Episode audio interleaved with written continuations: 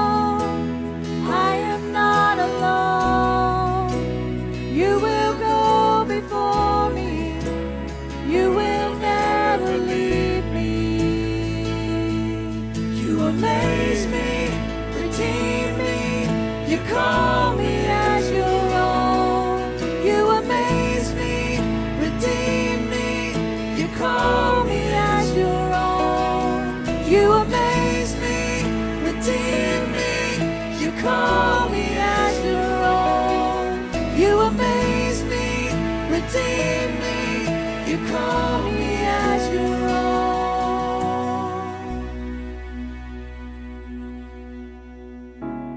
You're my strength. Yeah. You're my defender.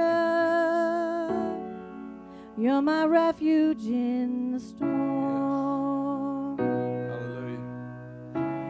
Through these trials, you've always been faithful.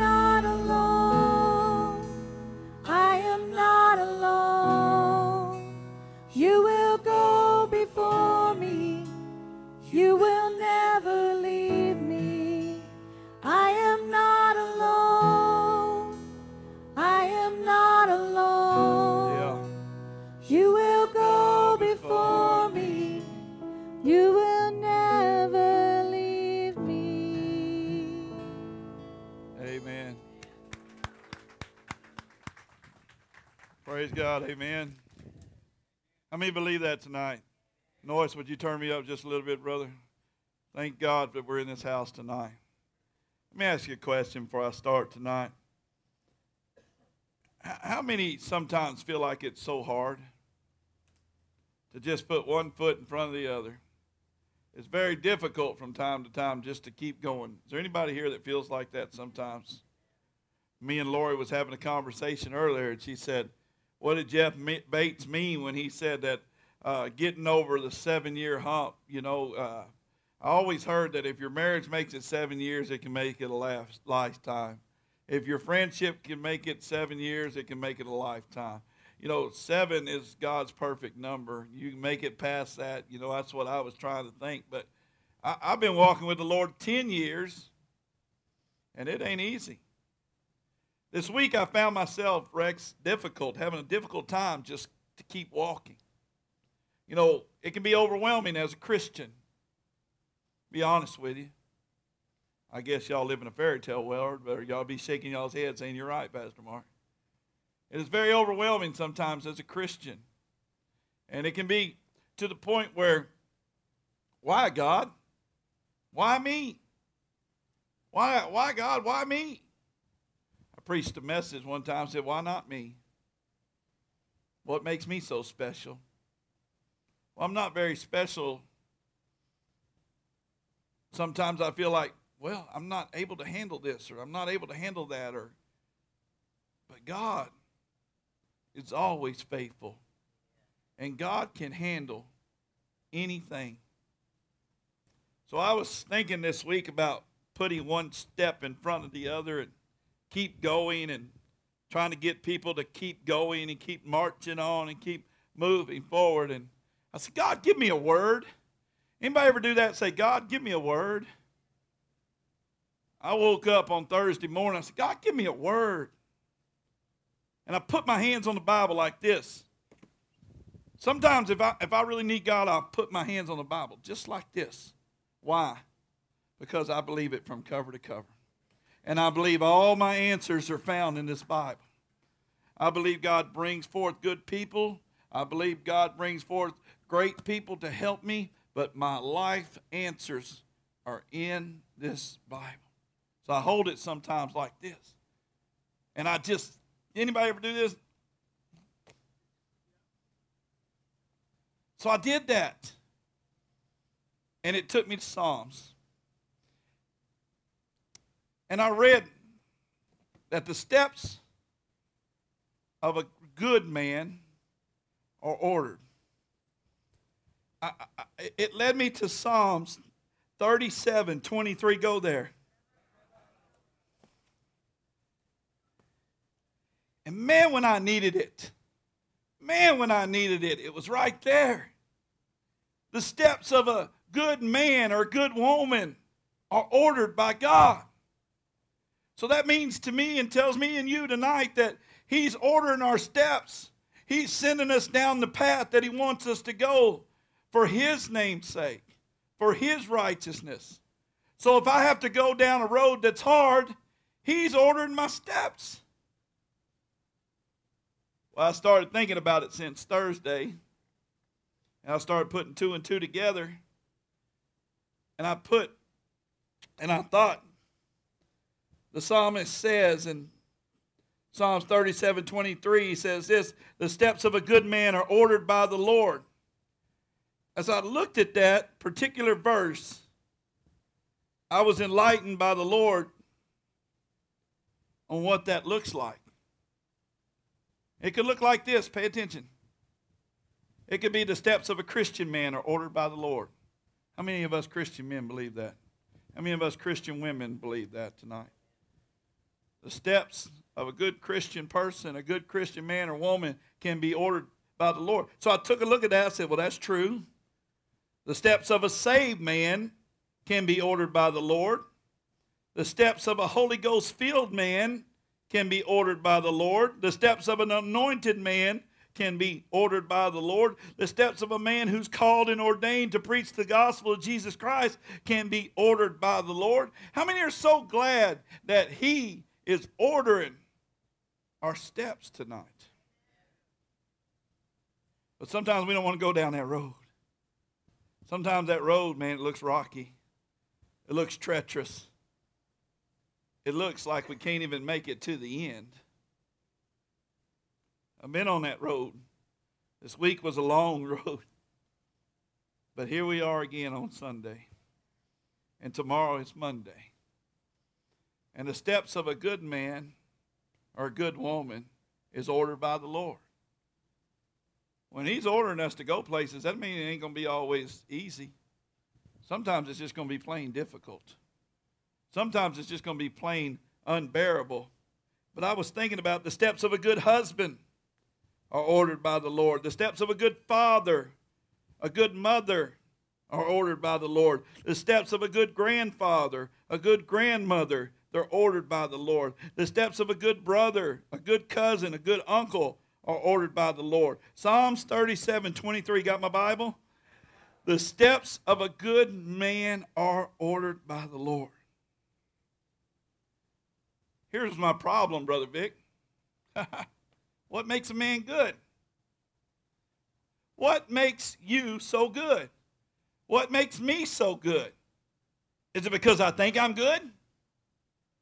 Is it because I'm doing good works? No. You can think you're good all day long. You can do good works all day long. But in God's eyes, that's just filthy rags. I was studying this and it says, I, I, question, what does a good man look like? How does one become a good man? Well, does it mean that he quits drugs or alcohol? No, that's good. Does that mean she quits chasing men and running around on her husband? No, that's good. A man does not become a good man just because he's got money in the bank or he has degrees or college education. That is, a man does not become good by his own goodness. You can't become good, folks, by your own goodness. Wow, you're deep tonight, Pastor Mark.